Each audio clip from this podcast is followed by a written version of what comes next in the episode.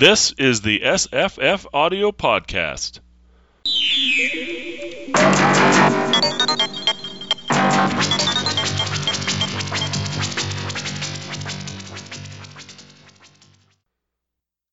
Hi, I'm Jesse. Hi, I'm Julie from Forgotten Classics, and A Good Story is Hard to Find. Hi, I'm Maissa. And we're going to talk about Citizen of the Galaxy by Robert A. Heinlein, a 1957 novel. For some reason, it says 56 in the copyright date on the audiobook, um, but it came out as a serial in uh, Astounding from September to December, f- over four issues, with many beautiful illustrations, Julie. I can't wait to see them. there was also a uh, paper book, I think, in the summer of uh, 57 release. Um, this is considered a juvenile, um, which I I guess I was thinking uh, this must be must be in his juvenile era, but yeah, it definitely says it's a juvenile. But uh, I, But it's my just favorite of his book. books. I love It's it. It's your favorite. Wow. Is it your favorite, really? well, my favorite Heinlein. Wow. Yeah. Because I, I mean, I really like it. Um, it, I would certainly classify in the top half for sure, maybe in the top quarter. Um, but that's interesting. Why is it your favorite? Because I love it. do- what you- I guess the show's done. Okay. Julie approves. You can just go read it. well, I don't know. I just it's it's Heinlein being Heinlein. As I reread it this time, which it's been a long time, so that was nice. Um, in terms of a bit of a fresh view, and after reading Kim, which you had recommended, Mm. Go with it. Um, I could see some of the connections and some of the ways he used that idea, but it it has all the Heinlein. He likes to tell you his philosophy. Mhm. And because it's couched in this boy learning how the world works in a very broad set of cultures, which I thought were really creatively done, um, he's kind of doing it a little more gently than in something like Starship Trooper, Oh yeah. where it's now we're going to have class. Here's five pages of my philosophy about the military and patriotism and war and everything. Yeah, Um, I thought and it was really subtle. I I was like, oh, this has themes. I can identify them. I'm not told them. And so I like that aspect. And also, it's, I would say, the most complex of his juveniles. I haven't read all of them, but a lot of the ones I've read have been definitely for a younger or simpler audience. yeah, this feels a little older. Mhm. Yeah. And so I also, his, his books for adults tend to be much more heavy handed to me. Mm. And I just don't like that heavy handedness. He can have a really interesting concept like the prison on the moon, but I can't get all the way through the book because I'm like, I'm tired of being told your philosophy. Mm. So um, that's why it's my favorite. It's kind of, I guess, at that sweet point between the juvenile and adult, and does, but it's still Heinlein. hmm You don't have to agree. I totally No, get no, that. I'm- I, I think you're right. That's the, the you're making me reconsider this as maybe my favorite Heinlein novel. Um, Wow. which is interesting because I, I, I didn't I don't normally think my favorite I, I mean I always like Moon is a Harsh Mistress because it is so uh, it's got so many great characters and it's it's I, I, and here I'm not a character guy right? But I, I love the the computer. I think that that relationship is amazing um, and the way it ends is so great and it's also it's on the moon right this is the definitive moon novel Okay, maybe So- I'll I'll get it and I'll finish it this time. Oh, it's so good. It's so good. Um, but yes, I'll there are it. a hell of a lot of lectures in there, and and he's, you're right. Mice, is this your first time reading? It can't be. This is my first time. Yes, it is. What? Yes, it is. Is this your first Heinlein then? No. Okay, I didn't think I've read a few, and I've not read a few. you, yeah, you didn't get through Glory Road. no, I didn't.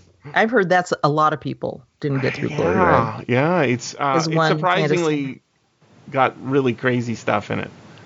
Uh huh. Yes, surprisingly. Well, Heinlein yeah. being crazy. What? Well, th- that's the thing though. Is is this one? I couldn't believe how gently some of the themes that he he normally is obs- like grossly obsessed with uh, are handled deftly in this, right? Like, I guess it is the juvenile because it's it's aimed at a young audience. But the thing is, is it's serialized and astounding, right?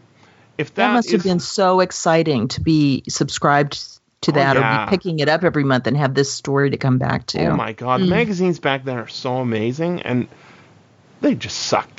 they're so bad. I mean, they're they're dying like dying badly dying today, and Yeah. they've been dying since I. I mean, since I was a kid. Magazines have been on the wane, you know.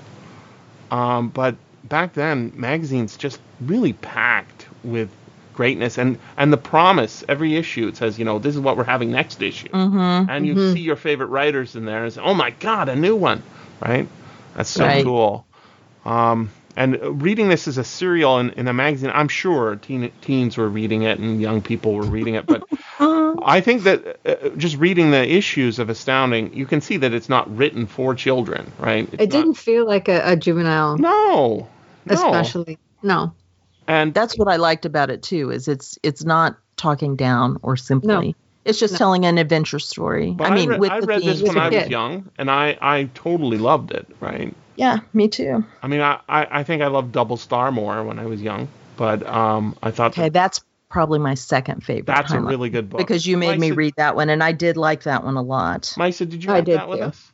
Oh yeah, or no, I don't know if I was uh, with you guys, but I have read it. remember? And, I, and yeah. I did like It's it's good stuff. Um, yeah.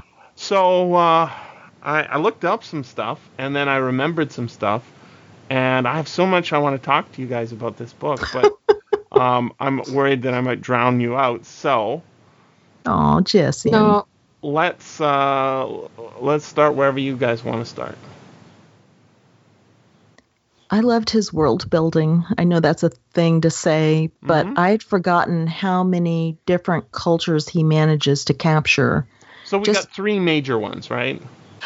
Yeah, we have um gosh. Jubulpur, Sargon. right? Yeah, Yeah. yeah. Jubulpur. And then we have the free people, the Right. the ship he's on. And then we have Earth. And but I'd forgotten how many and the places hegemony too, which Yeah, oh yeah. The Yeah, so- military. Yeah. Oh, that's right. But I I'd guess that's forgotten how many- isn't it?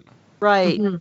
That's that's small shorter than the others, but it is definitely there. And then I'd forgotten all the places where he just drops in little things up and then they went here to go trading and they were like this. And mm-hmm. and Yeah, I and thought these people were like this and those people are like that. Yeah. and here's how these people traded, which right. was they like land on know, the planet of the squid people, and and Right. they can't communicate with them, but they've got a blaster ready to shoot them if they try and run off with stuff. Yeah, so they know. So they've got their piles of stuff that they and I just thought, I love this. This is really you can see him reading into Earth's history for the ideas of the trading and how different cultures encounter and communicate with each other. But he used it to just launch his imagination from, to make some place that felt completely fascinating and exciting and because of its alienness, you know. hmm Yeah. So that's something I loved. you know, I, I, oh, I, yeah, I'm, I'm gonna start in, so we better, we better What get about Maissa. Maissa? Maissa. Say, Mike, what did you no, What what did I like? Sure, sure. What stri- strikes you? Or not. Um, or not. well, I I no I, I liked the I liked the ride actually. Mhm. Just watching him go, um, just through all those uh, incarnations, and and uh, and just opening up with him. Yep. He's um, he's he's kind of a blank slate, I guess, is is the Mhm. the, the unspoken premise, but um, he allows Yeah. us to be that and- ri- rider with him.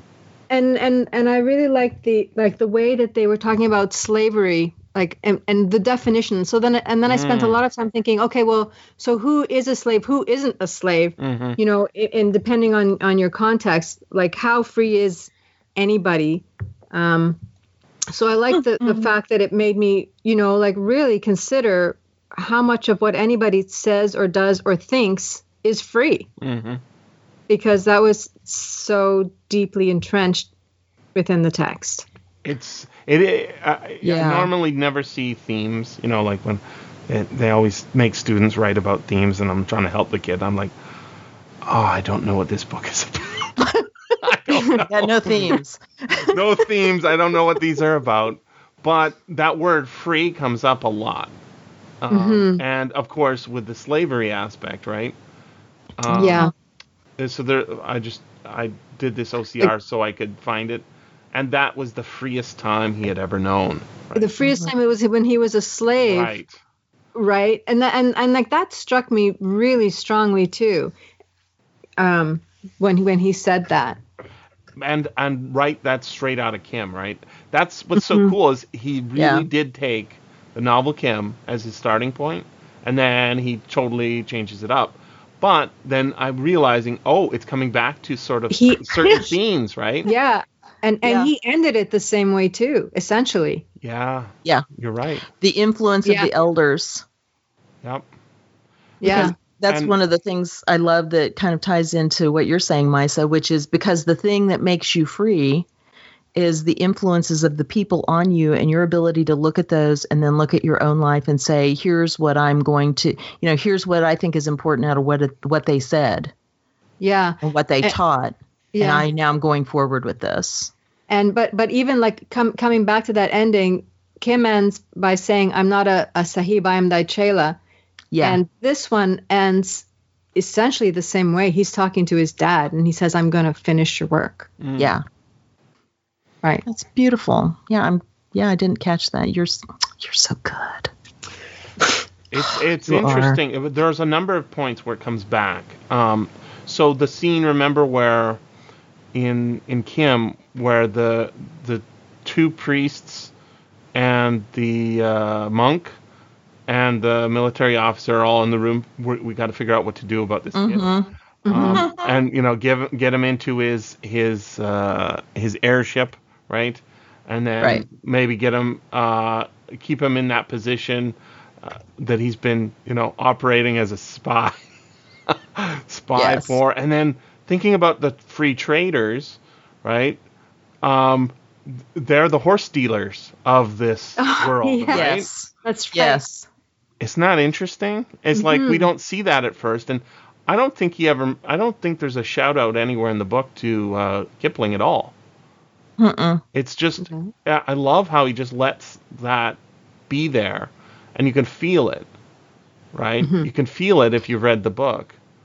Yeah, Right. that's it was so obvious this time through once you had said that and you know again I thank you for pointing it out cuz I wouldn't have read Kim otherwise and I had to force myself through that but then wound up loving it and Yeah. then but this coming back to it you're like oh yeah just like Kim he's thoroughly embedded in the culture that he's in and Thor is, and then Thorby is, and then um, as he goes along and discovers his true heritage, the responsibilities grow. He struggles with, you know, what am I loyal to? Which culture? How can I incorporate all this? And that's one of the things I did. I don't love the ending section because it does get boring and businessy and everything, Yeah, but does.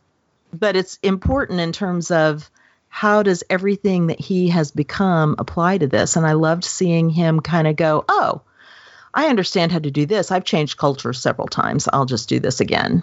I just have to get a handle on where's the key to what i can understand. Mhm. and it's harder than anything he's ever had to do. And then as maissa was saying it comes back to pop where he's like you know pop gave his life for this cause. And he's like but but i shouldn't have to give my life for it essentially. Well really? Okay. But he does If if he hadn't if he hadn't had to follow what or he felt like he needed to do that, what do you think he would have done? i think he would have joined the military again that's what he was aiming for the whole time Yeah. Yeah. give control back and just go yeah not my deal And you know, uh, that's the other thing, right? So, what we're s- it's it's amazing to be able to re- deconstruct and reconstruct how how these books could be cr- created because that's not how I started with it, right? When I'm reading it as a Right. kid, I'm just reading every Heinlein book, but um, uh, because I like the I liked one, I'm going to read another one and keep reading them and like, wow, these are great, right? Uh, uh, uh, sometimes I'm looking, uh, I, I'm holding the thing as it must be just these Dell books are great because they're all Dell, right? So I pick up another Dell and say, well, this one's not so good No. because it's not got that name on front, right? hold on something's coming to me But the there's thing another is, name on the ones i like That's right. But there's this uh, thing where, um, you know, I've read a ton of Philip K. Dick, like just a ton, and so you can see when he's he's just taking from his own life and putting in there in there. And sometimes Yes. that's just reading life or listening life. Like Philip K. Dick loved uh, chamber loved chamber music. So whenever he has characters talking about music, he's all they're all, they're not talking about punk or rock or anything like that. They're always talking about chamber music, right? Oh, that's And- interesting. Yeah. Yeah. And what particular conductor is he did the recording and like wow, that's really weird. Why would that, you know, you don't you think of Philip K. Dick, you think of, you know, the trippy 60s and 70s man. But no, he loves chamber music. So that's Yes, a so repeated theme. I'm sorry. Go ahead. No, I just I, I, so like it, it's something you sort of grow to love in seeing Yeah. him come up with that again and again. I'm not a big chamber music fan, but I love that he is. And and I like thinking of him writing those crazy books while the chamber music is playing in the that's background. Right, that's right. Yeah. You know. And and just being super enthusiastic about it, and almost nobody around him would probably care at all, right? Yeah. Yeah. Um, so uh, seeing this book now that I know a lot more about Heinlein over you know over the years and just thinking it as an older person, seeing how with Kim he's reconstructing what I see in in Heinlein's books over and over and over again is that his early reading influences his writing, and his Yeah. own life influences his writing. And you say, well, duh, right? But Yeah. it's really obvious. Like, so um, when when uh, Thorby gets on the Sisu and he starts training for uh, you know being a supercargo or whatever it is, uh, Yeah. oh hydroponics or whatever. Eventually, he switches into gunnery. Mm-hmm. Guess what Heinlein did when he was in the Navy? Oh, Oh, okay. really? right? So those computers that he's talking about with all the green lights and you know leave your red red lights on, they had firing computers, right? They're they're not they're mechanical Oh. computers at the time when he was in the Navy, um, and doing those calculations, like wh- what that's exactly what his job was is there's a ship over there you need to hit it before it hits you this is classic you know who sunk my battleship battleship game right That's where that's why those scenes were so vivid, and Right. I was glued to the pages. You know. Right. right Yeah. and he's he's translated the technology so that they're shooting nukes instead of instead of uh, cannon but it's the same it's the same thing and and the enemy paralyzing beam you know that's not a real technology but uh, it the enemy has a uh, their own cannon and your job is to pr- protect your ship right so Right. this is this is exactly um, and and you know Heinlein even talking about you know our ships not being old, it's not as new as th- their ships, but we keep it in better condition or whatever. Like that, all Right. that esprit de corps of being in the Navy and making it a family, and you know the command, and and then he does this whole weird thing with it. It was like, okay, we're making it a matriarchy, patriarchy, whatever. we'll figure it out.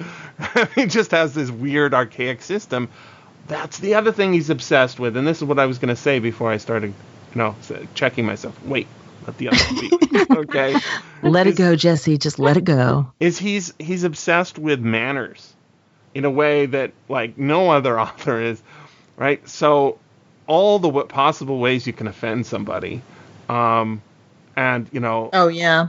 i- like And the fact that they don't know why you're why they consider what you're doing is offensive, just that no normal, decent person would do whatever it is That's is you just did. like, yeah. like and it, uh, sometimes it's uh, it's horrible and officious like with the grandparents saying uh, you know basically gaslighting him about whether he's a he's been a slave or not no slavery doesn't Yeah. exist um, Oh, I know. Yeah. Yeah. right i mean that is uh, i just heard a, a podcast about slavery in canada and you think well Mm-hmm. there was no slavery in canada right that's that's what we're taught in school that oh all we did was we just we helped the underground railroad we Yes, you did. Right. You're heroes. We And know, then- we all know it. Uh, well, yeah, but that that was 30 years, right, between when it was outlawed in, in Britain and when it was outlawed in in, in uh, well, not Oh, outlawed, and the Civil War, basically, right? Uh huh. Um, So it's 30 years, But uh, guess what happened in between uh, the American Revolution and the British Revol- uh, uh, the Civil War? Well, there was this period where a whole bunch of Americans, uh, loyalists, we call them, you call them Right. Whigs, right? Uh, Tories. Left Tories. That's right. Oh, sorry. Yes, not. I've read Tories. Oliver Wiswell. Yeah, so the Tories were basically fleeing and being kicked out of uh, of what would become the states, but they didn't leave their slaves behind.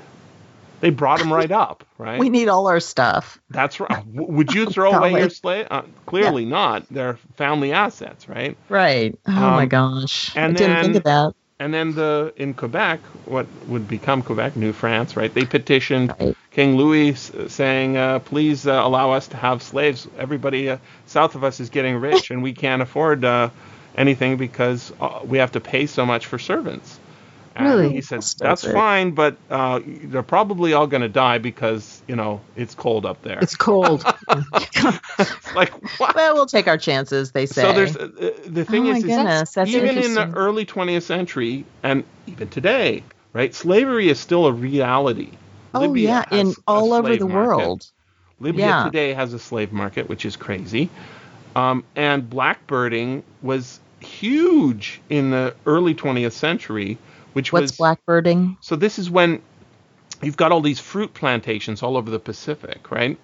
So what they would do is they would go into some community uh, in just north of Australia, basically, and Shanghai slash steel slash whatever, get people on the boat, take them to some remote Oh. island, and then keep them in indentured servitude for a period of six years where they don't earn any money and basically you know it's Oh. it's slavery except it's not called slavery right Right.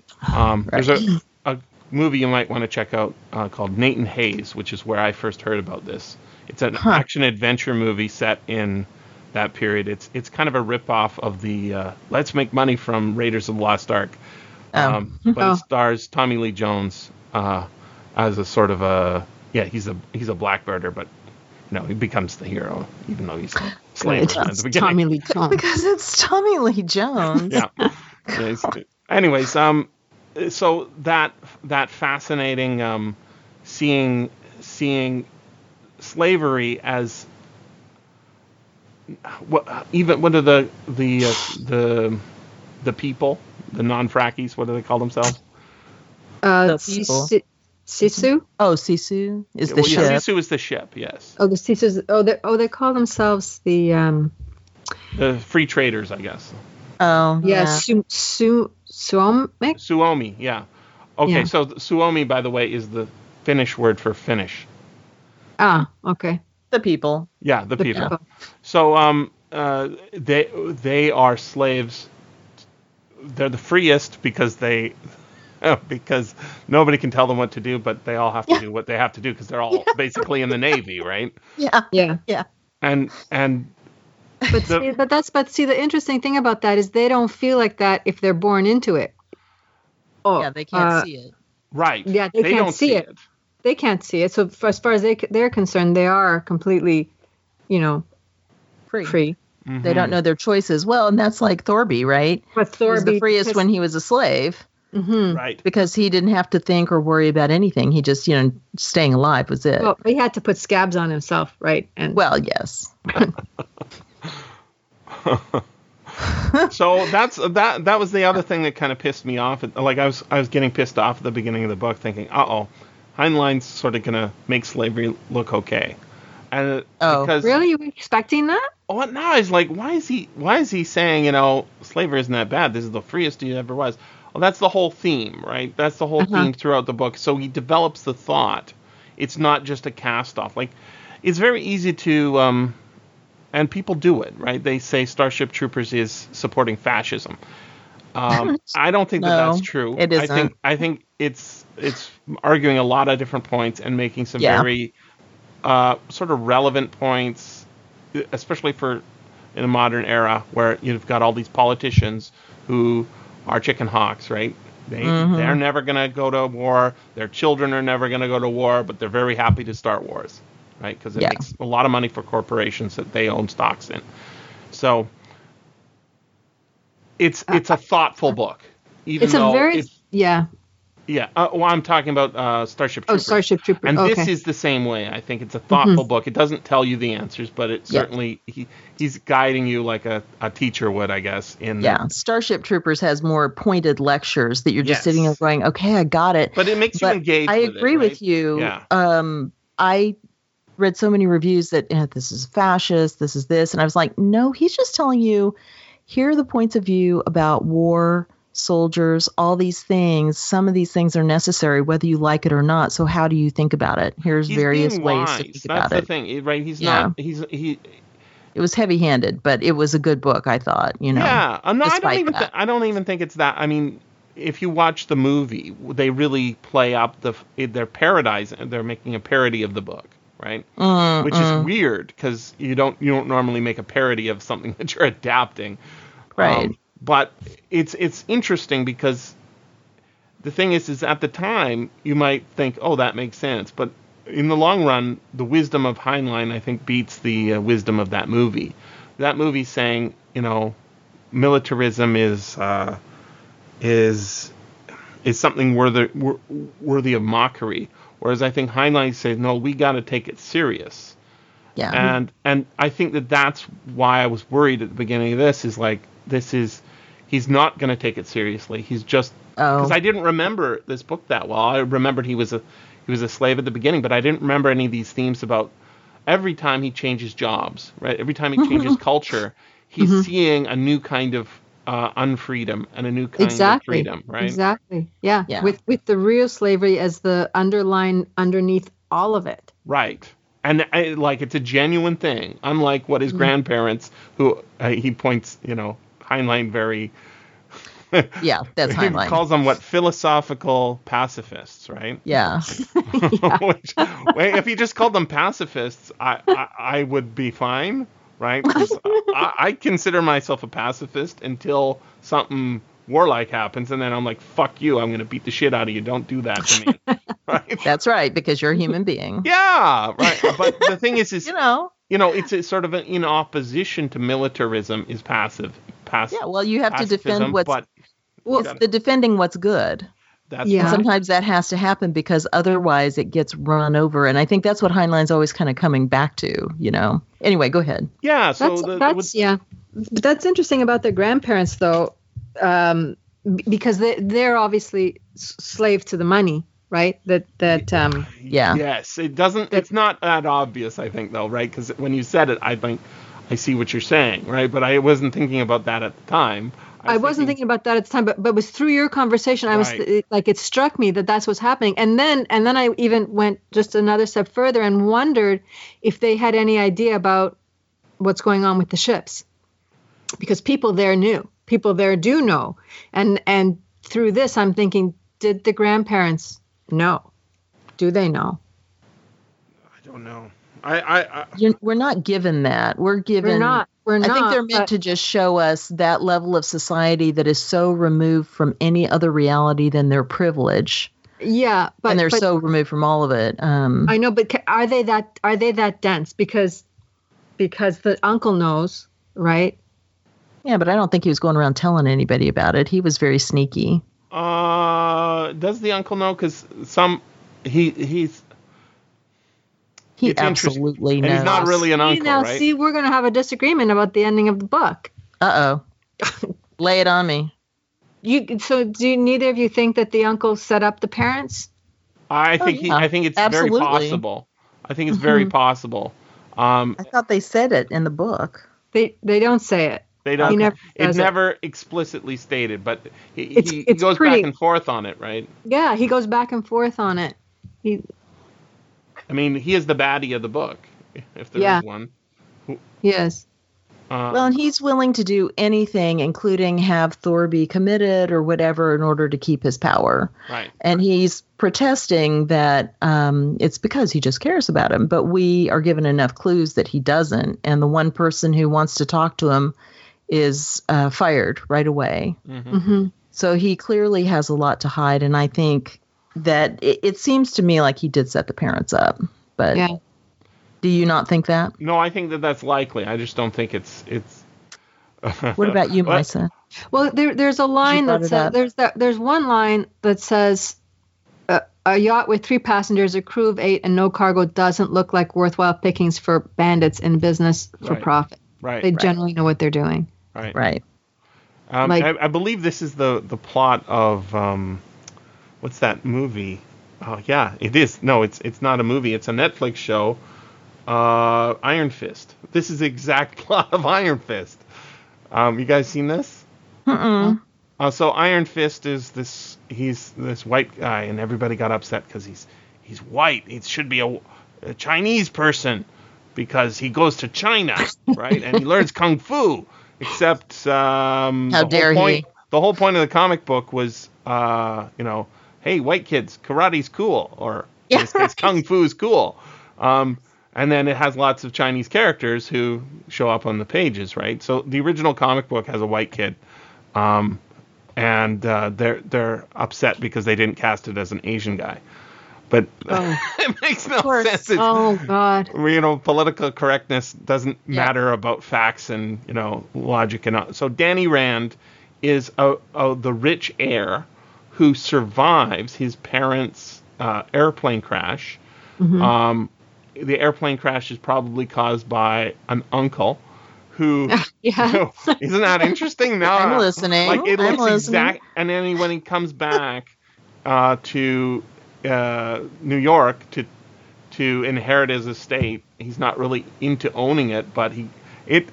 It's so strange now that I think about it. This is exactly the same plot. Yeah. Obviously, somebody at Marvel read this book and uh, took it in and, and said, "We're going to use that last end." We could do that. The book as the premise for this. That's interesting. Wow. Hmm. Anyways, um, I, I think it, it's absolutely logical that the uncle did do that. But what I like about this book um, is that Heinlein has a lot of character. Like I like that lawyer character. He he has a lot of lawyer Yeah, characters. the in this bad book. He lawyer? obviously The good knows. lawyer? Yeah. The, the good lawyer, the one that Oh, not the yeah. judge, but the um Yeah. the one The old says, "This is gonna cantankerous cost you- guy. The- Yes, the this is one going to cost you a gonna cost lot of money. This is going to cost you a fortune, right? He always says. yeah. Yeah. Um, that lawyer. but I'm gonna have a great time doing it. He's, Yeah. He says he says sort of words of wisdom this that come with, you know, lots of experience. It's like talking to a mechanic who's had many jobs. You know, they know they don't know what's going on under there, but they know how it could go, right? Right. Mhm. And that's that's how I feel about. We're supposed to feel about the end of this book. Is notice, is he going to marry his cousin?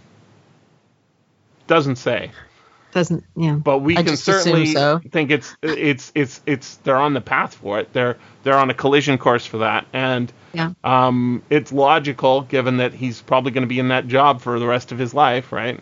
Mm-hmm. Mhm. Even though that's not the career he wanted, that's the career that he needs, and that what that's the whole thing. I'm looking at the end of the text here. Um, I'll just read it. A person can't run out of responsibility. Can't run out on responsibility. A captain can't. A chief officer can't. But he did not see how, if he went on this way, he would ever be able to join Pop's corps. But Jim Yeah. was right. There was a place where the filthy business had to be fought too, even if it, if he didn't like it this way, he had to fight it. Yes, Colonel Brisby had once said about Pop, it means being so devoted to freedom that you are willing to give up your own, be a beggar or a slave or die that freedom may live. And that that's why this book is not um, sort of just saying, yeah, you know, you know, slavery's not that bad because No. it's saying, what do you mean by slavery? Um, Mhm. Not like the aunts uh, or the uncles or the cousins saying there is no slavery, it's been outlawed, right? but rather Right. um, you know, slavery is not just a state of mind; it's a state of um, uh, of, of being under the whip, being compelled, Yes. right? And Yeah. right at the beginning What, of the book, what are you willing to give yourself for all the way? What matters so much? And that's um, you're making me think. And I'm sorry, but I'm Catholic. You're making me think of Paul, the Apostle Paul, who said over and over, "I'm a slave of Christ." Ah, Hmm. Uh, well, and and the uncle says nobody owns a business; the business owns him. You are a slave to it right, right. as well. Mhm. So, So there's all those all those uh, levels of it. And don't forget, And yeah, and that. Oh, go ahead. Sorry. there's that wisdom from the um, anthropologist too, who I think is a great character, She's great. fantastic. Yeah. isn't she? I mean, I, I Yeah. sort of want to read a whole book series where she just goes from culture to culture. Yes. Me right? too. because that is fun stuff and I, it's kind of um, interesting that all these advisor characters don't you know keep like when Baslam was dead I'm like he can't be dead I had forgotten I've forgotten that he no he's literally dead right we never actually see He's shortened, Jesse. Yes. Shortened. yes I saw him hanging there. I felt the same way as you. I sent. I went and looked. yeah His head's there, or whatever. he's on a spike yeah so uh, I, I was thinking like no he's got to come back later on and he does in a certain sense right Right. Yes, His influence did. and wisdom lives in what he taught Thorby right and, And the other people he words influenced come too. back, yeah, his too. words. Yeah, Yeah. Yeah, the he's- very end of the book, he literally comes back, right? And so does grandmother, which I thought was interesting. Yeah, that was that. I really love that because the book is called Citizen. Like the Mm. way he brought is Citizen, and and and the way he brought three, oh, like so much of the galaxy together Mm. within this kid and and the situation, and did make him a citizen of the galaxy as opposed to a citizen of this planet or that planet or Mhm. society. He really was. hmm Mhm. And it's interesting. It's almost like like Jubbulpore is the capital of the Sargonese Nine Worlds, right? This or this is Yeah. This is almost this could almost be the South, you know, having won its freedom. Oh, Um, and this the uh, X Corps is, you know, trying to win the Civil War by other means or end slavery by other means, right? Um, but it's also India, right? It's clearly uh, Bombay or you know hmm something like that because of the the palanquins and the the class. Uh, even that's what the grandparents. All right, they call it cast. Yeah. Right, it's a cast, y- and it's a Yeah. it's levels of responsibility. Let me tell you better than you know. I did love that. Well, and also that's the value of having young people and old people together because you those clueless old people won't listen. They know better. And his cousin w- is told three times or however often. She finally is like, "Do you mean it? hmm You can't mean it."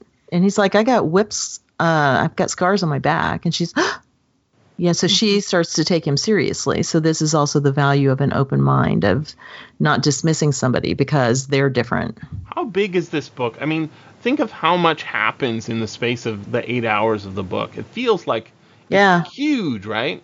Mhm. 300 pages. And it's so well Minus. packed with stuff that it it feels breezy, right? There's not like multiple character scenes going on at the same time and switching back and forth.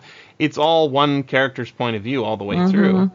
But uh, well, there I guess there's a couple of points where we we see things not from Thorby's, you know, over the shoulder, but a more more narrative few. distance. But Yeah. but it's really close to just following this kid on his life journey from age four or five to what 19 or 20 hmm Yeah. Was he that young when when he was uh, bought by Baslam? Was he four? Or, or He was five been years slave old. for a something while. like that 'Cause yeah It seemed like he was a little bit older by then. Well, 'Cause but he, was. had been he had been through a few like if we uh, it, if we because I was trying to count it out and she said she said I last saw you when you were three years old or four years old his cousin Mhm, mhm. and and he had been through several owners before Baslam right so he I don't he wasn't four by then he I was thinking he was probably like six could or be so yeah even so. we, we never actually four get and that six. number but he's definitely no we don't young we don't right get a number But um, I wanted to point out that there was a really nice thing at the beginning where I was re-listening to it, and uh, Baslam looks at the boy. Uh, let me see if I've got this here. The boy did not look like a docile house servant to Baslam. He looked like a hunted animal, dirty, skinny, and bruised. Under the dirt, the boy's back showed white scars, streaks, uh, endorsements of former owners. Um, oh, I guess this is slightly different text because I remember the next line um, or opinions. I think it says in the in the uh, audiobook. Um, the, the, it, so uh, opinions or endorsements of former owner, owners. So Yeah.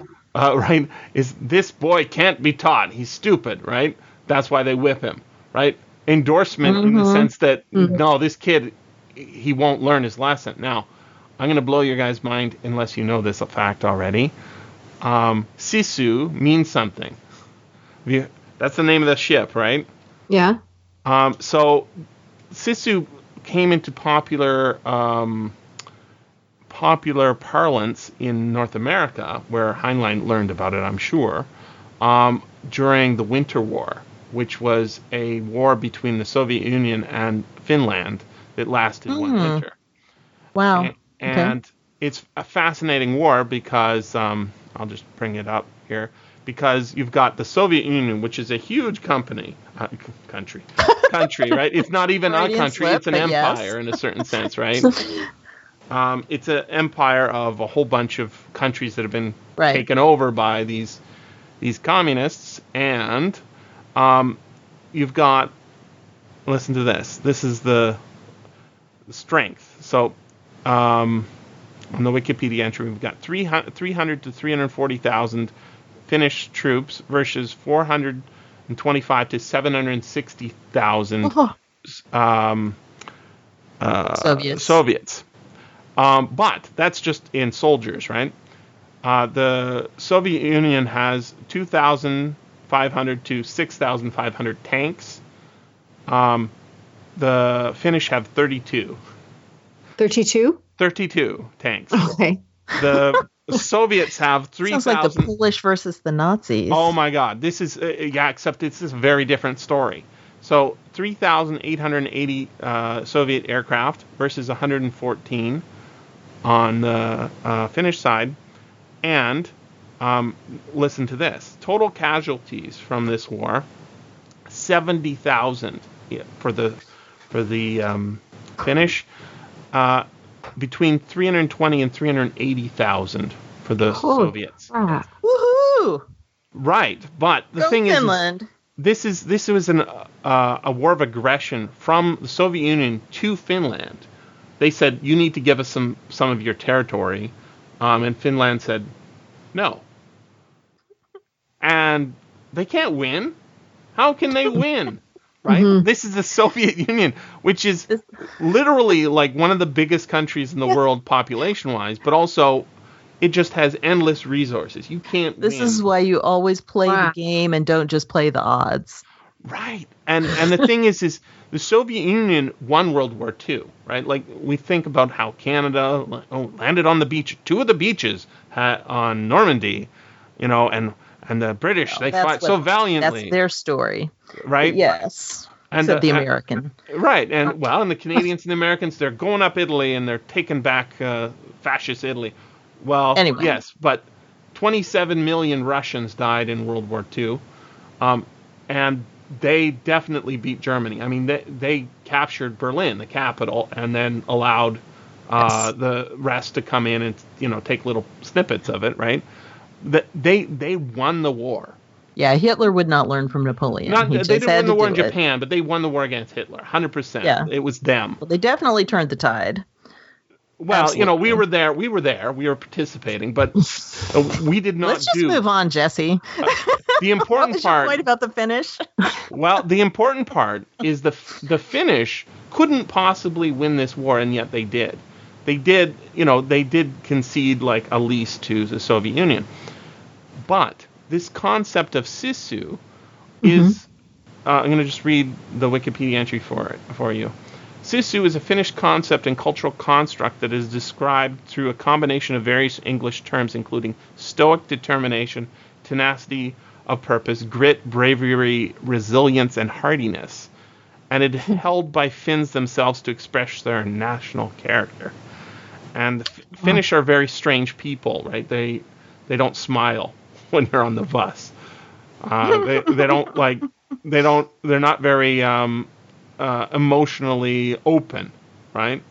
But Mhm. um, I'm gonna see know. if I can find the. Uh, there it is. Um, Sisu has been described by the New York Times as the word that explains Finland and Finn's favorite word, the most wonderful of all their words.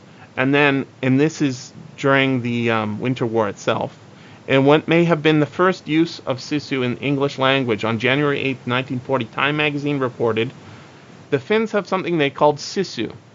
It is a compound of bravado and bravery, of ferocity and tenacity, of the ability to keep fighting after most people would have quit, and to fight with the will to win. The Finns translate sisu as the Finnish spirit, but it is much more gutful word than that. Last week, the Finns gave the world a good example of sisu by carrying the war into Russian territory. Wow. Mm-hmm. That's So- amazing. Yeah. So when this book came out, people would have understood more what that name Totally meant. right. It's never Mhm, mentioned yeah. in the book, other than that's the name of the ship, and you know Right, we get the that's the names of some other ships. But think about how Thorby acts at the end, right?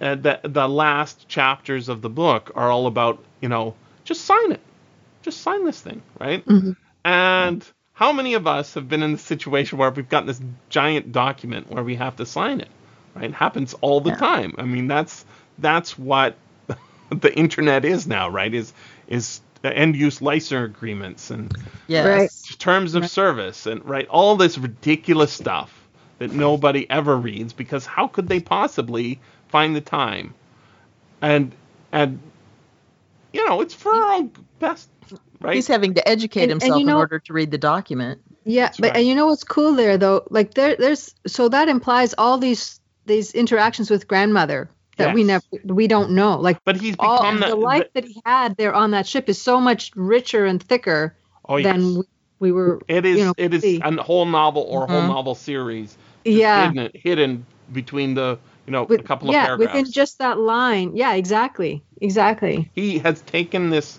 concept on board right it's in built into him Well, Mhm. you make me think of part of the book that really impressed me, where um, they're bringing him into the family formally, and so they've cut his arm. The blood goes onto. It says, The um, into the steel Krausa led him to a spot where all might see, said something loudly, and held his arm so that a puddle of blood formed on the deck. The captain stepped on it, rubbed it in with his foot, spoke loudly again, and a cheer went up. Krausa said to Thorby in interlingua, Your blood is now in the steel. Our steel is now in your blood, or is in your blood. Thorby had encountered sympathetic magic all his life, and its wild, almost reasonable logic he understood. He felt a burst of pride that he was now part of the ship.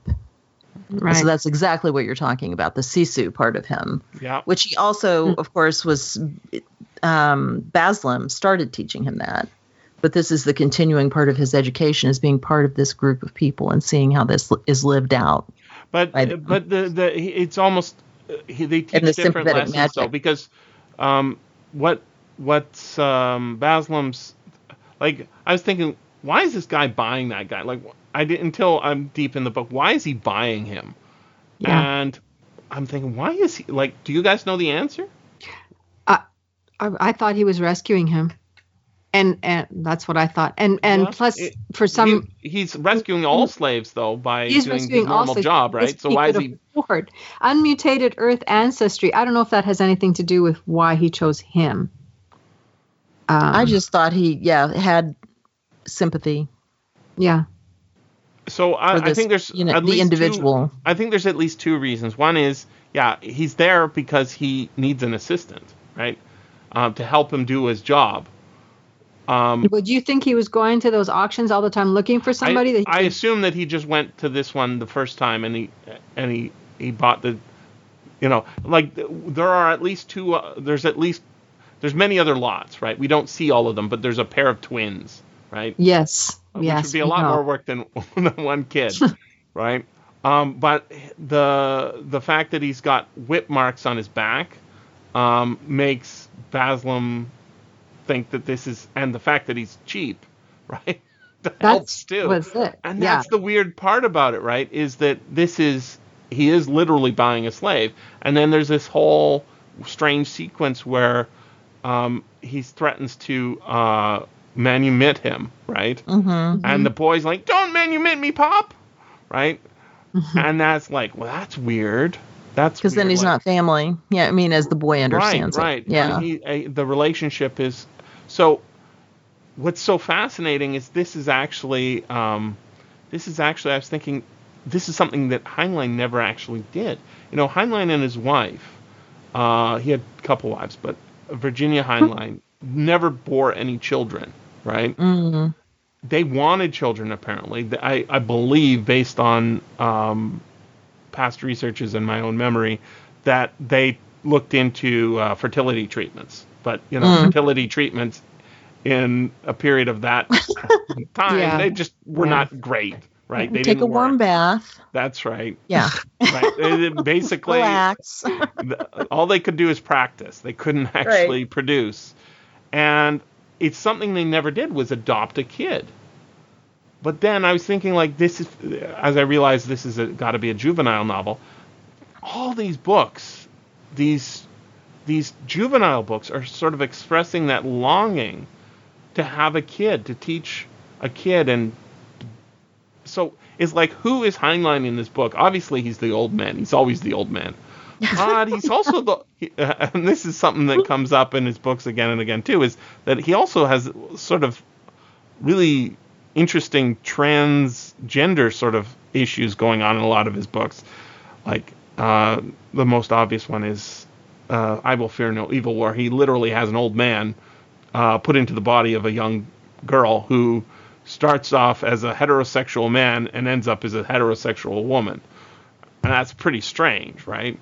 Um, he, he he talks about uh, a lot of He was a very free sexual thinker, though. he so. was. Yeah. That's the thing is is you know this Missouri uh, military guy does not fit the what you would expect from some you know pre World War II Missouri military guy. He's absolutely a, a free thinker, um, and and it's fascinating because he never had his own children. He was a child himself, but so many children like me think of Heinlein as this wise guy who's teaching us stuff, right? And when Paul, uh, I don't know if you heard it, Maissa, but I did, we did a show on Glory Road, even though you I did hear out. it. Yes, I did hear it. Okay, and I went into this half hour rant about how absolutely you cannot say that, Paul. Heinlein should be handed out to everybody. Uh, Yeah. Yes, he's problematic, right? But oh, so valuable. And and I just think of how what so much affection that is thrown on Thorby. Um, He would have loved to have had a kid, right? He would have been a great dad, even if he sort of screwed him up in certain ways with his weird ideas, right? He would have been a yeah, great and this is an expression of that you're saying, and which I could see. Yeah, it's a loving, uh, like, like it's like uh, thinking of of the early scenes where you've got this boy who's just been purchased as a slave. Some of the slaves are obviously purchased, even in this 1950s book, purchased for sexual purposes, right? hmm Even in this Finger. book at Well, the that's beginning. yeah, commonly known about slavery. So you know, why wouldn't right. you do that? Well, yeah. you know, it's it's it's commonly known, I guess, by adults, but it's Well, yeah. right. Anyway. anyways, we've got this scene early on where the boy goes into the old man's bed, and I'm like, this could be creepy, right? And I'm like, Yeah. I got my defenses up, and Really? and you know what? It's not creepy at all. It wasn't. It's yeah. I, a father being Exactly. kind. uh, He has no wife, right? This is the Right. He has to be mother and father to the boy, Mhm. and he's got a job to do, and yet. I think this is really a touching book as well as a uh, um, a, a great enjoyable book. It is. Right. It's, it's very maternal. Very, I mean, for a, a dude, it's very maternal, right? and I think that's part of his motivation in rescuing Thorby because, of course, we need this to get the story going. But the other thing is that Baslam has to be allowed to have feelings too. And this is what he's fighting is for no more children to be like Thorby, which is what Thorby's fighting for by the end. He's, you know, he stops and thinks of all the little tiny Thorbys all over the place that are Right. huddled up, scared, lonely, crying, hungry. And but that's Baslam already knows that. And he looks and he takes you know, the most abused, troublemaking looking kid who's obviously lost and like an animal, and he rescues him because that's why he's doing the big picture. And if you don't have a personal view, you turn into the uncle. The uncle doesn't care about any of that. The uncle cares about big business. If he was made to be a slave or go live with the slaves or something for a while, he would understand it personally. And I think Heinlein is really good at saying big picture is philosophy, philosophy, philosophical things are fine. But we can't forget the individual. That's why any of it matters. And that's Baslam and Thorby. And I so I think it's it's valid to think he uses him as an assistant later, but nobody could look at that kid and go, I need an assistant. I'll start with him. Mm. You'd start with somebody else. So um, I think he, it works out later to be more than he thinks when he finds yeah. out the kid is smarter and everything. That's how I felt too. He because he he could never. It was only it was a circumstance that this kid was being thrown away essentially, right. and he he could. It's because he could. Right. This he could afford this kid. Yeah. It's interesting barely. to think about, you know, the what so the parents are dead, we assume. We never told definitively, you know, here are their skeletons, right? Well, except in his memory. Oh, uh, well, we see him get killed? We saw him get sto- stolen. Maybe we didn't. Mm-hmm. No, we all we don't really know what happened to the parents. They're presumably they're dead. Um, yeah. Um, there's no sequel, so right. I was looking after I They're dead by now. I was looking for a sequel. yeah. Um, I, that's what I love about Heinlein is he never does sequels, right? He does share yeah. world, he has repeat characters, but yeah, he's smart. He doesn't need to make a sequel. We make the sequel in our own heads by reading the next mm. book, right? Yeah. Right. So, um, it's interesting to think though, was Thorby's escape, um, sort of, uh, and the if if the uncle quote unquote uncle is the undoing mm-hmm. of uh, Thorby's family, right? Having them raided by the pirates or raiders or whatever, slavers. Mm-hmm. Um, and then they they kill the parents and say, "No, let's sell the kid. He's worth money." Right? yeah, they're he, on their own at that point. Right. He yeah. he manages to escape the um, the the death of his parents and come back and and sort of undo everything that went wrong uh, or that is going wrong by his company. And it's it's fascinating to see um, all the little details in this book that are just giant stories that we build ourselves. So on on board the um, ship, there's this uh, when he's with the military. There's okay. a uh, what's this he's got a name like loquacious or something. Um, oh, voluble. you know, he's got a now sound name because yeah. he talks too much. Um, and then that that relationship, that's sort of the standard Heinlein asshole character that he throws at oh, people. yeah. Right, but there's also um, think of early on when Thorby is hanging out, running around town. I think of it as Bombay. Um, and he he his father says, "Where'd you get that scarf?" And he says, oh, "I yeah. inherited it." Right. Mm-hmm. Right. Which yeah. is the thing you say when you stolen You're a it. dumb kid and you're stuck. You right. And and then he gets out the papers and threatens to. Uh, oh yeah, uh, set him free. Set him free. No, Bob, don't do it. So mm-hmm. um that that lesson about you know don't do that because X, Y, and Z is going to happen is not really um, it's not something that pays off intellectually anywhere later in the book, but it's paralleled by so many lessons that come through. Like, so I was thinking there's this, uh, a lot of scenes that aren't with Thorby, are with the officers trying to figure out how to get his identity, right, yeah. through the machine. And then we've got a Krishnamurti doctor and a um, uh, the second officer who they come up with a plan to enlist the boy so that they yes, can run it. Yes, that was a right. great sequence. I, I liked that too. Right, that and really good. I'm sure that this actually happened when Heinlein's in the military, right? So you've got all these this chain of command, and you've got all these systems in place, and it's very inefficient. But yeah. the job of good officers is to make it happen anyways. Right. Right. When they're not literally in battle, their job is to battle the paperwork, right? Mm-hmm. yeah. And uh, I thought that those kinds of lessons do pay off ultimately. All like oftentimes I feel from those lectures in Heinlein books where you know he's just lecturing people about morality. Yeah. Like, no, nah, not doesn't work for me. Those things always make me cringe and go, why Heinlein, why? But here, I think they all add up so that at the end, we've got no particular answer given as to what's going to happen. Is he going to finish and join the X Corps? Clearly not, in my mind. And yet it doesn't say that, right? Mhm. But we all know the answer, Yeah. Yeah. right? Because we've been taught how, uh, what we're going to have to wait and see, and we're going to do our best, and we're not going to uh, let the bastards grind us down or whatever phrase you want to use, right? Right, because Yeah. he's he's and that that scene that you mentioned is one I've always loved where he says, "Oh, really?" because he's trying to protect the kid, but he's also showing him when he's talking about the scarf he's stolen.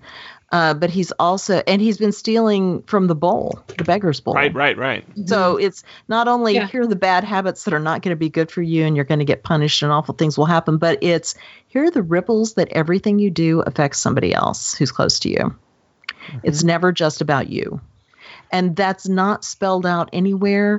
He uses it clearly as a way to make Thorby think about what he's doing and care. But it's a true story that we see expanded upon with every new level that he hits. And mm-hmm. so that's also a seed that's planted there that's then very gently developed by the end. And so I just think Heinlein is more subtle here than he is in his other books while still being giving us a more complex story than the juveniles have. And that's I think why it's just like the fulcrum, the bridge between the full out adult with the lecturing and stuff and then the other it's not that I don't like some of the other ones. It's just I, I just like what he did here so much in this book. And another character I was thinking uh, we can't go without talking about is Mother Shaum. Remember this lady early in the book? in the brothel. Yes, where she's helping. Is him she a escape brothel owner? Which wait wait wait which one was she? Oh wait, um, maybe I'm thinking of the wrong one. So She's she's she's the one who hides Thorby She's the one that hides him. Okay. Yeah, isn't that a brothel? Krausa, right? Uh, yeah, um, yeah, isn't Is it? she a brothel owner? I, Oh, I think so. Wow. That was my missed impression. No, that makes sense.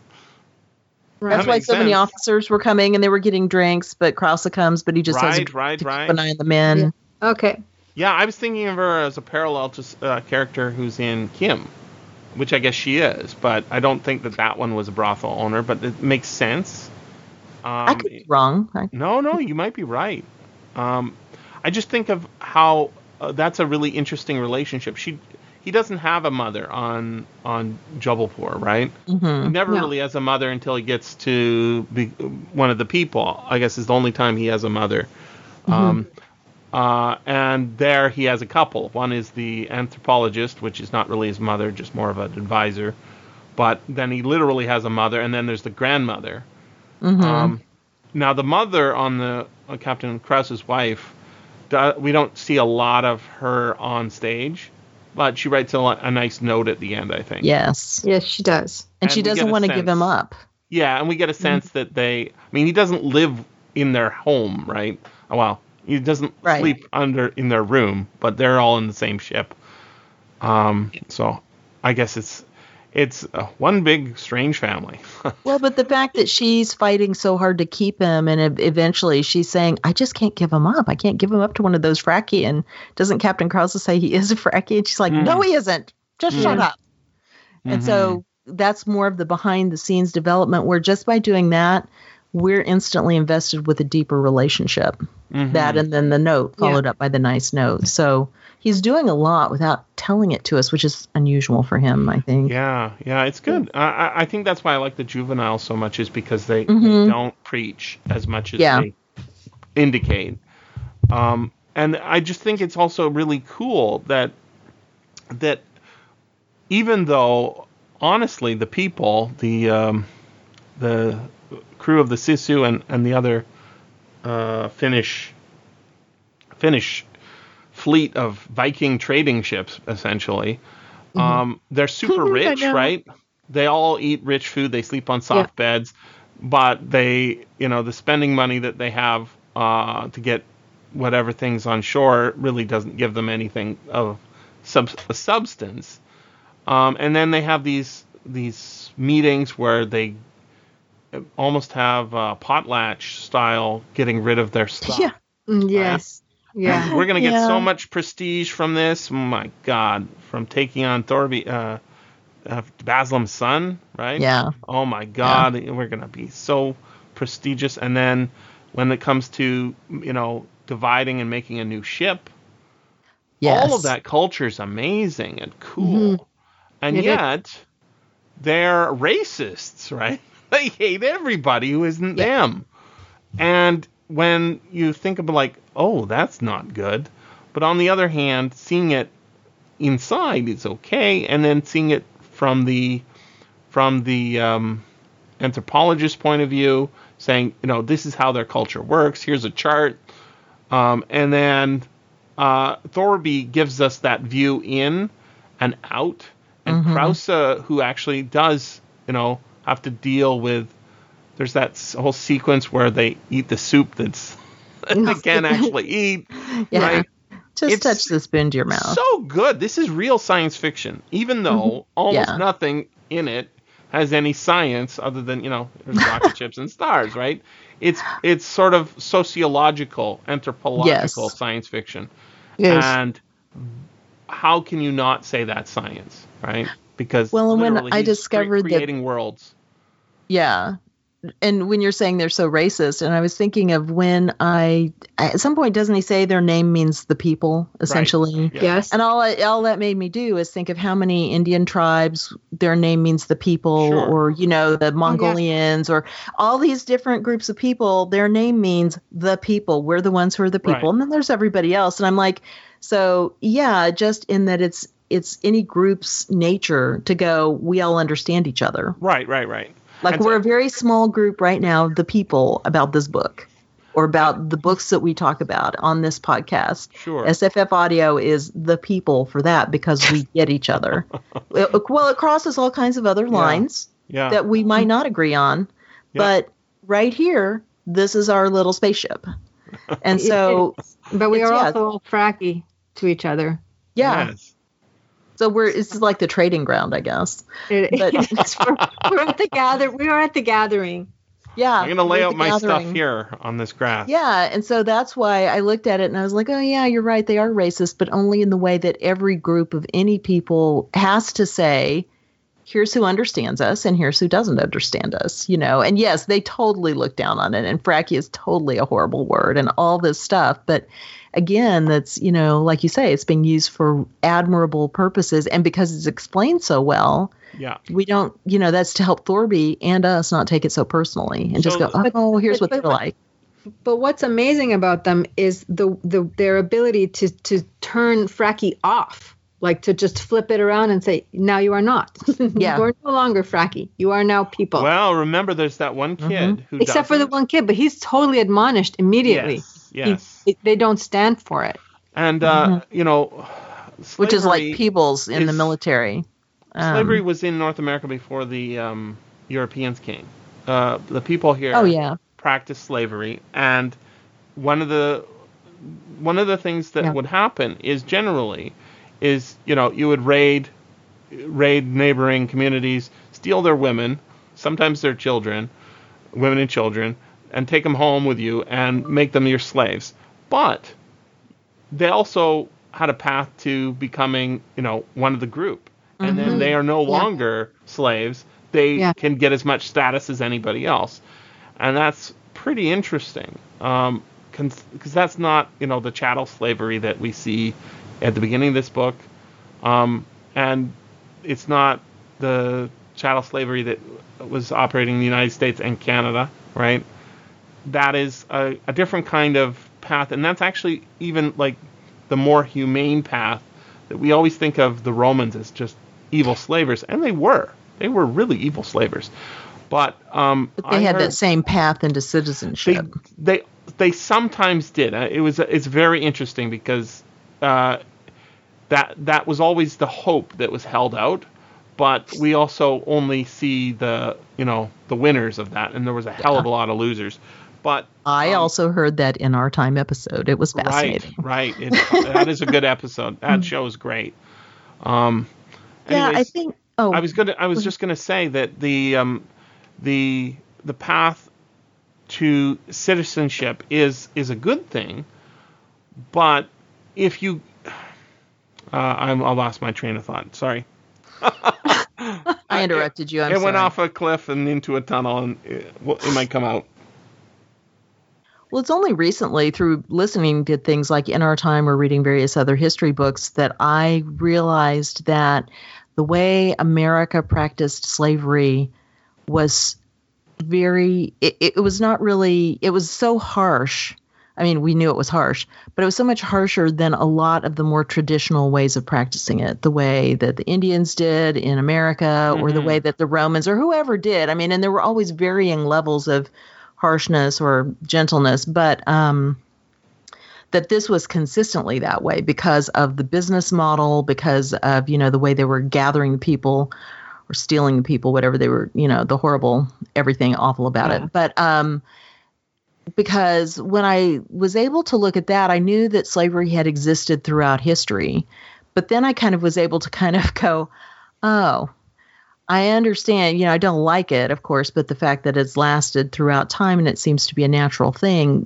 But the fact that it's been practiced in different ways means that that then expresses the culture of the people on both sides, you know, who will and won't accept it, who practices it more gently. And there's nothing gentle about it ever.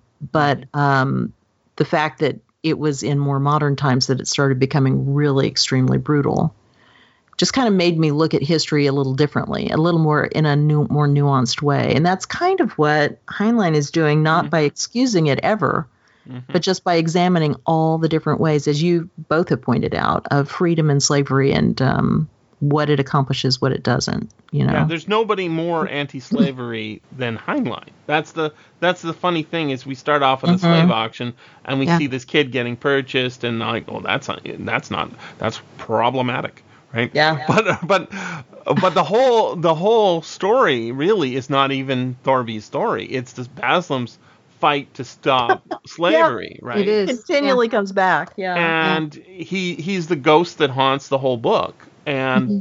and it haunts the military it haunts the uh, the free people it it um it, it comes to haunt the uh, red red red what are they called uh, Redbeck of Rudbek? Red, Rudbek of Redbeck right? Redbacks. the whole Redbecks, which is a a whole other issue of um of a giant evil Empire. state corporation run by Yeah. a family of blah blah blahs, whatever. Um, I, I remembered what I was going to say about um, slavery, and what's interesting is that slavery. There's a, a interesting theory about why slavery is actually a good thing, and obviously this is not a good way to stop it, but um, slavery is preferable to alternative uh, things that happen in war. So when um, Julius Caesar goes into France and uh, starts seizing Gaul, Gaulish uh, tribes, right? He's making tons of money by selling the captives. The alternative is to let them go, in which they'll rebel again, or to kill them. And he did a lot of killing. He definitely did a lot of killing. But it seems like um, slavery may have developed as a sort of a, a nicer way to deal with war. You've got these. You've got these people like the traditional slavery, not modern chattel slavery or prison industrial complex cha- uh, slavery, but the original slavery where you and another tribe are at war. You go in there. You either have to kill those people because they'll come back and attack you for killing your your friends, or you have to take them, and you take them in, and you make them a part of your community. And yeah, you exploit them and you're mean to them and you're you treat them as property, but eventually they can become part of your system and your your life in a way that's a lot less about racism and a lot more about like you, you your family hurt my family and Mhm. and then of course what happens is that people actually start doing wars for slaves, right? So we need to increase the economy. We want to get ourselves richer. Let's go get those folks, right? Go Which get is a whole other thing. Right, and so uh, the consequences of of maybe a, a, a pleasant alternative to um, to genocide is slavery. Let's let's work on the word pleasant. Yeah, well, a, a prefer preferable, Okay. right? I mean, the thing is, is uh, there were a lot of efforts to try when slavery is abolished in the United States to get the Africans out of the United States, right? Get them Right. out, send them back to Africa. A lot of Africans wanted to get out and go back to Africa, right? It, and it happened for some, um, but integration was was ha- hated by um, a lot of white folks who Mm-hmm. didn't like that. I, they wanted to keep it separate, and that's Well, yeah. Also, though, part of that idea was, and, and that's mixed up too, because some people are like, yes, and they can go. But the other part was by people going, you've had such a crappy time here. Wouldn't you be happier back in Africa where you can have your own country and run it yourself? And because Harriet Beecher Stowe originally, that's, you know, the ending of her um, George Harris and his wife and everything. They're going to Liberia and they're going to have a new life. Mhm. And then later she wrote a, a letter of apology and put it in the back and said, I've heard from a lot of people that, you know, that's not what they'd like to do. They'd just like to stay here. And I'm sorry that I kind of pushed that so hard. Mhm. I thought that was a great idea and meant it generously. Mhm. Um, so again, you've got the mixed idea of, but, you know, but this was people's homes too. So Yeah. there's that. Yeah. even uh, Lincoln was pushing that. He, he Yeah. he, he was pushing for Yeah, because he just couldn't see how integration could work because he's just like, you know, there's something so obvious that you can't meld in. Um anyway. Yeah, it's a, it's a it's a serious problem.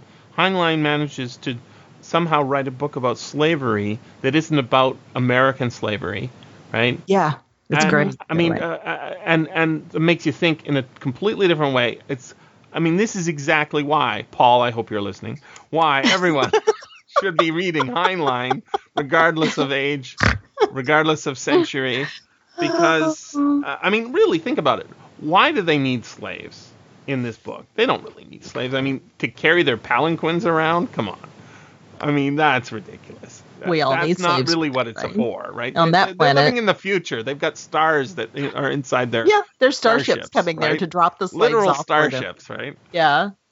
They so they robots. don't need robots. I mean, that's the thing. It- Is Well, that say- this is a book about a, a concept in anthropology, not not Yeah. uh, technology.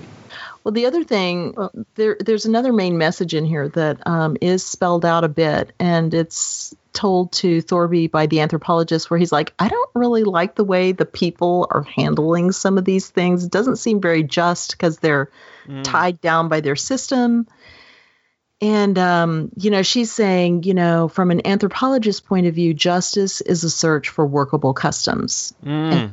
Thorby says, My father, my other father, I mean, Baslim the cripple, used to say the way to find justice is to deal fairly with other people and not worry about how they deal with you.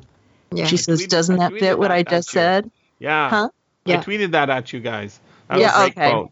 yeah. Sorry, man. I, you know how No, I no. the Uh, kids. it's but it's that that thing. up. Yeah, it's that thing that um, I read that and was like, you know, right now we need that message more than ever across the board. If people quit taking everything so personally and just went, I am acting the best way I know how to to be fair with other people, I can't worry about you. You know, I can't worry about what you're saying about me, about all these other things. You know, I think that would calm things down a lot. But of course, that's difficult to do. I know uh, we've got some. I'm just looking for justice in the in in the book. The judges, remember? They're justices, right? The judge came out, and the clerk intoned in an ancient promise of justice: "Draw nigh, and ye shall be heard." Yes, but did, but did you notice justice is only served if you have a lot of witnesses? and yes, yes, Mhm. as long as the um, right, you can trust him uh, when his own ass is on the line, right? Is Right. not. Oh, by the way, what did you make of uh, uh, the uncle's daughter being named Leda? L E D A. Oh, like the swan? Yeah, like what is Oh. does that mean anything in this context? Well, Considering what he did with the ship's name, probably, but I didn't think Probably. about Yeah, I can't think I of what didn't it think is. of it either. Wasn't she Bruder. carried away by Zeus or something? like so many Uh, were. Yeah, she's she's the um, one. Zeus is is up in He the sky. comes down as a swan, maybe. Yeah, and he sees Yeah. he sees the beautiful Leda in the water and comes down and tricks Yeah. her into having sex or raping her Yeah. with uh, his swan body. Um, Well, and there- there, there's also the ugly duckling story who transforms Oh. into a swan. hey, Oh, that's kind of this true. story, isn't it?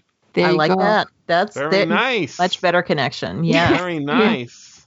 Yeah. Mhm. I like it. Interesting, because he Um, is the ugly duckling at the beginning, right? hmm And so Mm-hmm. is uh, is so is um, Baslim, Yes. right? Um, r- missing leg, missing eye, and that's another theme I Only on the surface. right, Right. but he's he's he's he's pure of heart.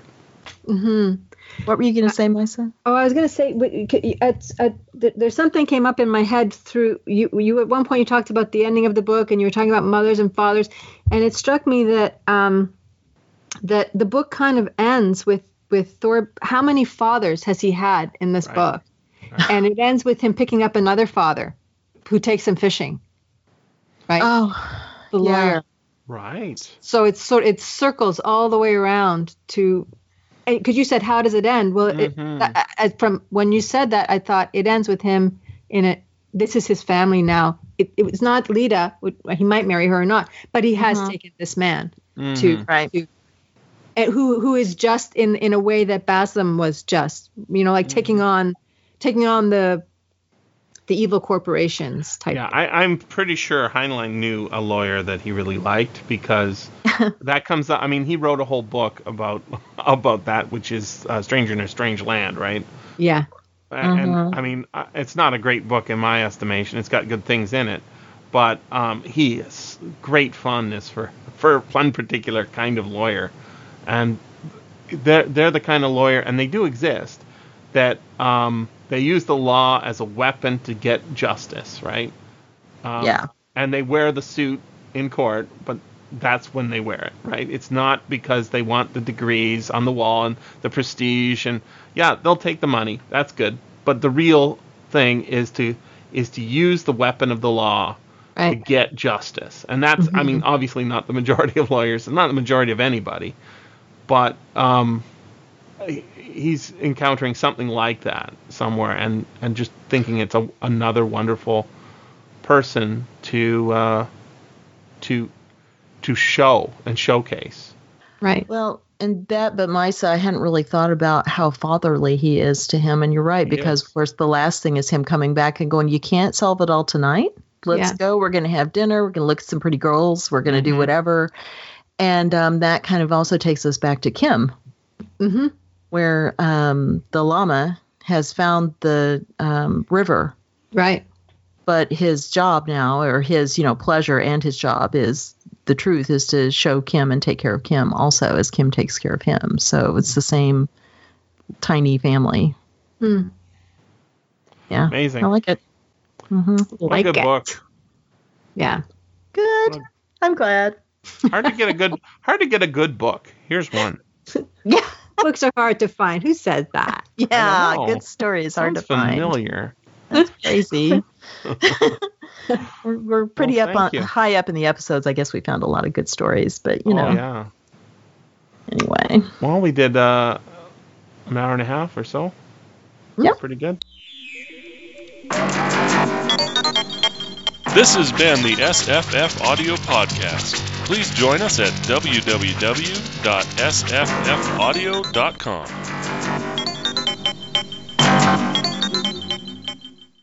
I've been trying to find some new Donald Westlake audiobooks, and there's just not. They, they're not really. I hate when people die.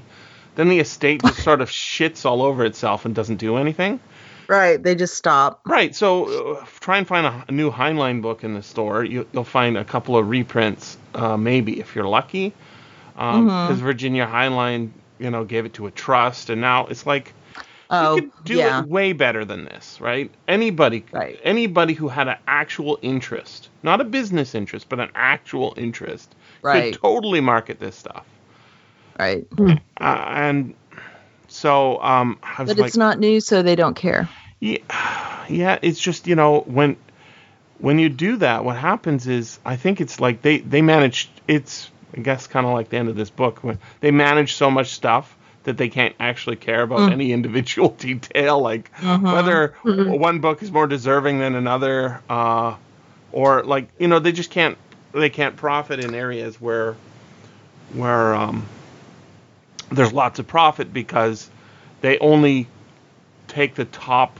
Um, they don't develop the profit. They just they say, oh well, wait, we'll, sit on this. We have lots of assets, and when somebody comes, we we can uh, sit back and not afford to take the, you know, because they don't love it. Um, don't love that's it. like that's like I was able to get you know a long time ago permission to read that Rumer Godden book that there's no audiobook Mhm. of because the daughter is still Sure. associated with the estate and they passed it to her and she went yes if we do one you'll take yours off the market and I went oh my gosh yes yeah.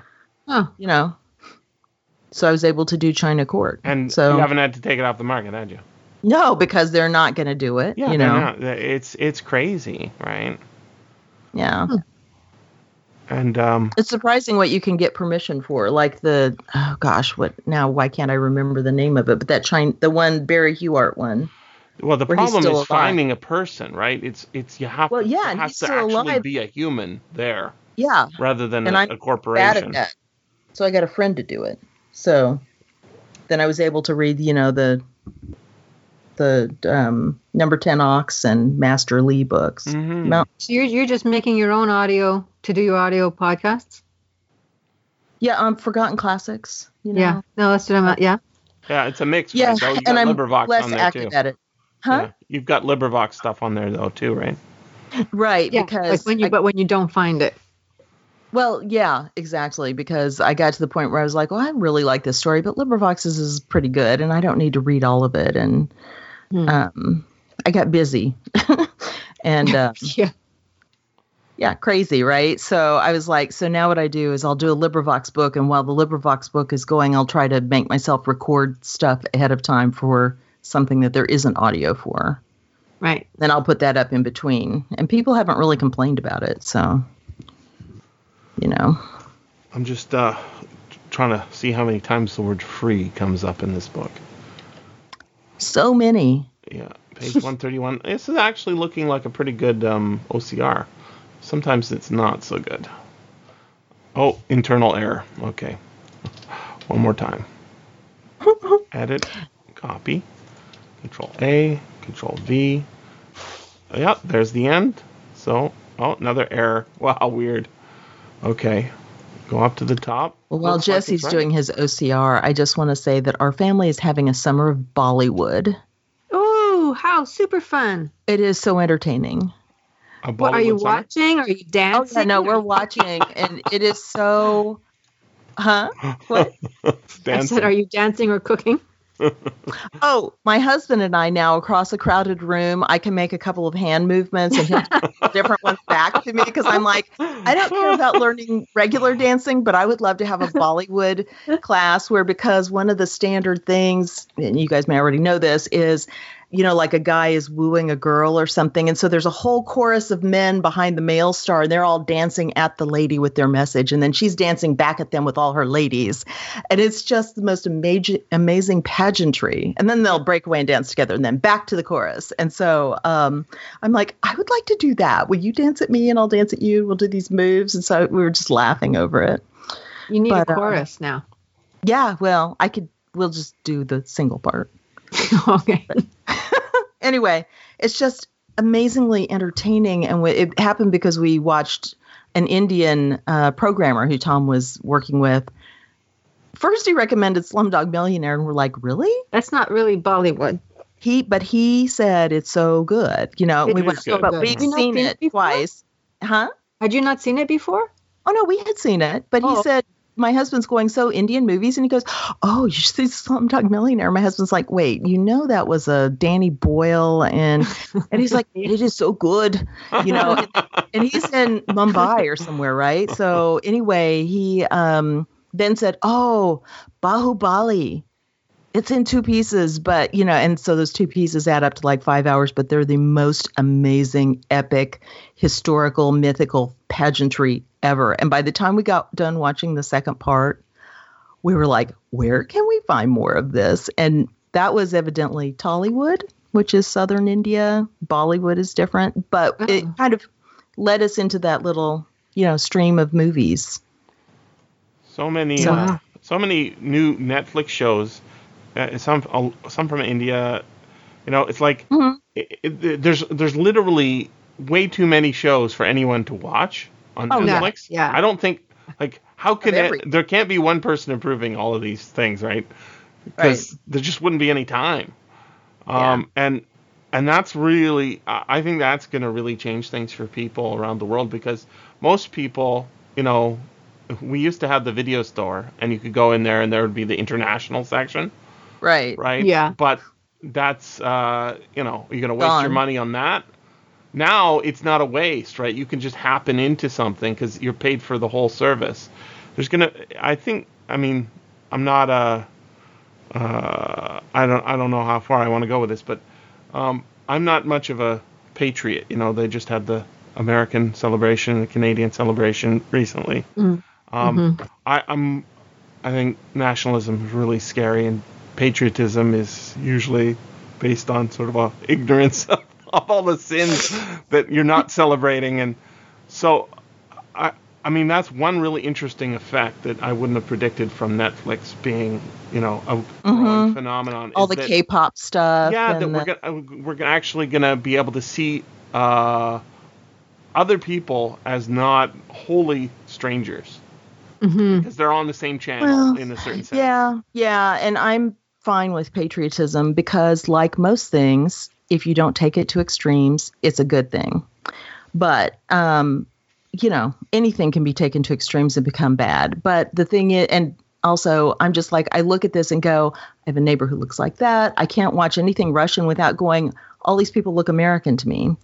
Um, that kind of thing. But um, what you're saying is true and it just opens up these new worlds of entertainment where you go this is nuts and if i can dial my brain into their channel a Right. little because like Yeah. bollywood we were talking this morning about the fact that rose is going you know what i've noticed at the dollar movie they always have one current indian movie running and we went right because we north of Dallas or northern Dallas is TI and all this stuff, and there's a zillion Indian communities up there essentially, or mm-hmm. one big one, all working in engineering and computers and stuff. And so we start looking, we're like, oh my gosh, here's the Southeast Asian movie theater. It's got four movies running. We could go up there and see something with a real audience and see how they react to the crime drama with the four Bollywood numbers in the middle of it. because if you don't have a song about it, what's the point of having the movie? Gangsters can dance too. so We get a lot of Korean movies here. Well, not here, not where I am, but around here. Yeah, yeah, Korean movies are actually really good. That's Mm-hmm. why. That's why. I mean, they they have a really big movie industry for a tiny country. Yeah. and that could be our next thing. Well, because I just read. Uh, have you guys read um, a, a Kim Jong Il production? Oh, What? This No. is called a Kim Jong Il production. So he's he's the the father of the current dictator of Hmm. North Korea, Kim Jong. and he was, huh? Kim Jong Un. What? E U N. Un. No, Il is the Yeah. father of him. Yeah, I'm. That's- That's that's what I'm saying. Yeah. Oh, I'm saying yeah. Well, he's the father there's so of the many Kim dictator. Song Il, Il Song, Jung Il, Jong. Uh, you know, I can't keep track of all this. So anyway, um, and I'm sorry. That's just Il how is it the is. father. Un is the son.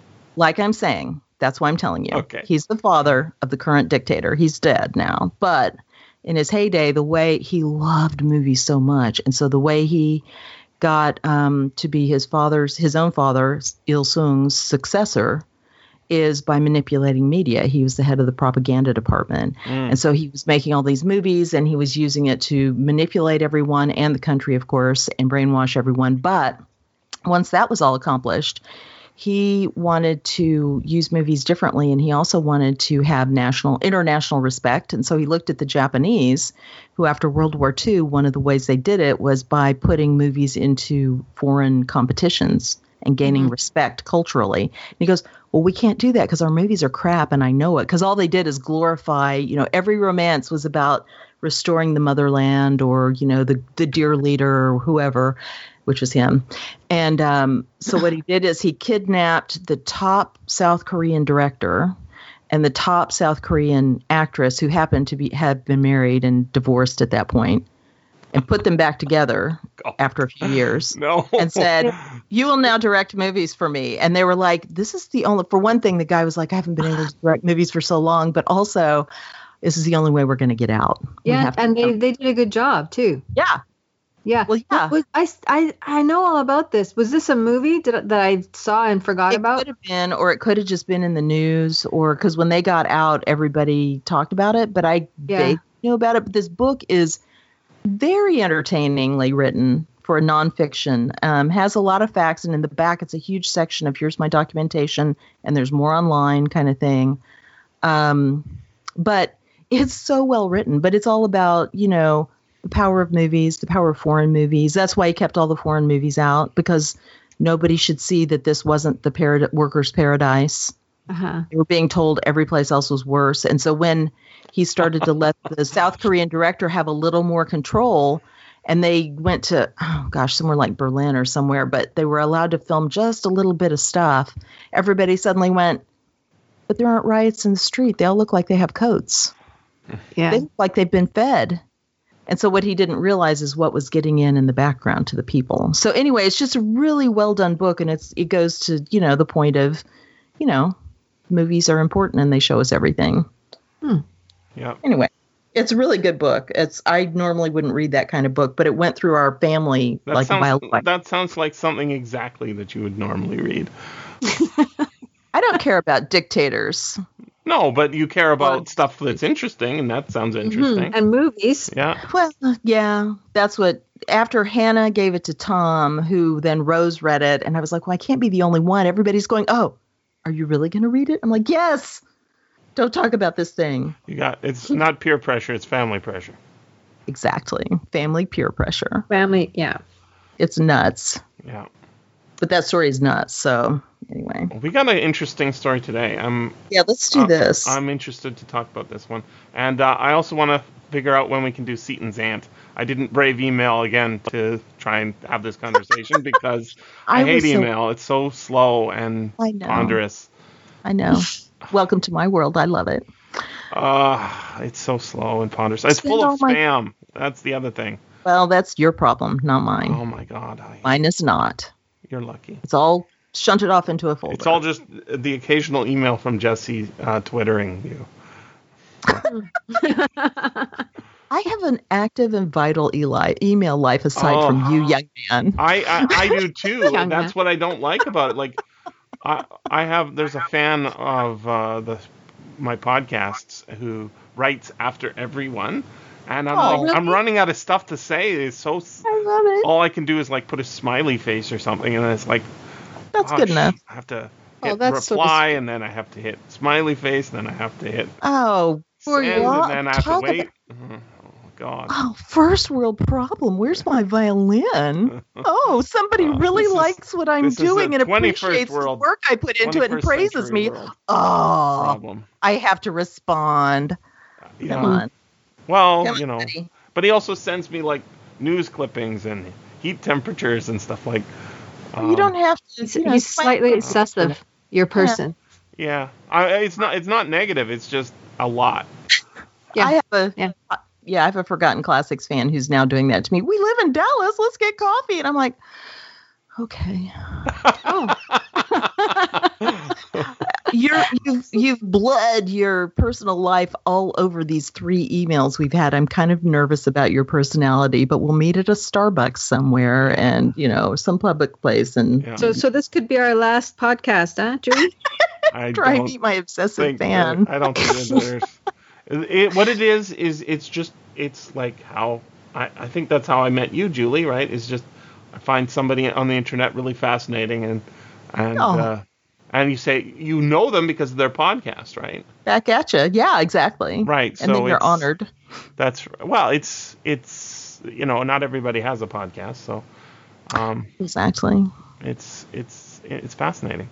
Yeah, All you right. feel like you know them like a friend. Anyway, moving yeah, on. totally. You, well, Yeah. I mean, you really do know them in a, at least one percentage, one Yeah. way of mode of being, right? Yeah, You she's do. she's going to be sorry once we meet. She's told me enough of herself for me to go, oh, and you're Catholic too, and I see some of the things you're saying. Let's not talk about Catholicism, or we'll never meet again. or maybe we will talk about Catholicism, and we'll never meet again. Okay. well, both sentences end with "We'll never meet again." Just a dream of mine. It's fine. okay. anyway. All right. So, um, let's do a show, shall we?